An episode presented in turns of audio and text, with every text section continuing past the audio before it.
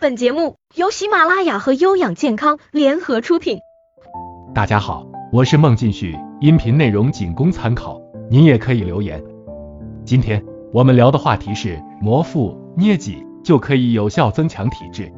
一个人爱不爱生病，身体状况如何，是由体质决定的。体质分先天和后天，先天的体质是父母赋予我们的，我们无法改变；但是后天体质却是由我们自己掌握的。唐代著名医学家孙思邈在其巨著《千金药方》中说：“迷腹数百遍，可以五百病。”摩腹实际上就是对肚脐的一种按摩。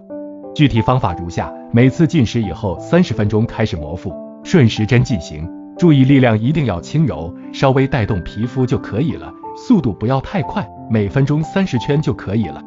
如果腹泻，那么就要改变摩腹的方向，要做逆时针方向的按摩。我们常说。挺直你的脊梁，就是因为那儿最展现人的精气神，所以打通督脉可以增强体质，驱除许多疾病。那么怎么打通呢？捏脊就是其中之一。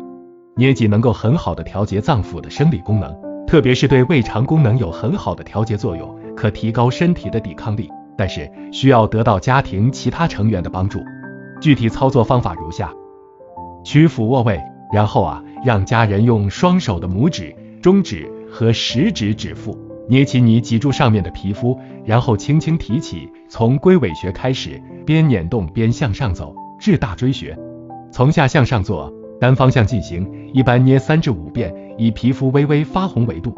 在给家人捏脊时，一定要注意以下几点：一沿直线捏，不要歪斜；二捏拿肌肤松紧，要适宜；三应避免肌肤从手指间滑脱。打通督脉还有一个方法，就是暖脊功，这其实是瑜伽的功法。如果呢，您觉得内容不错，欢迎订阅和分享。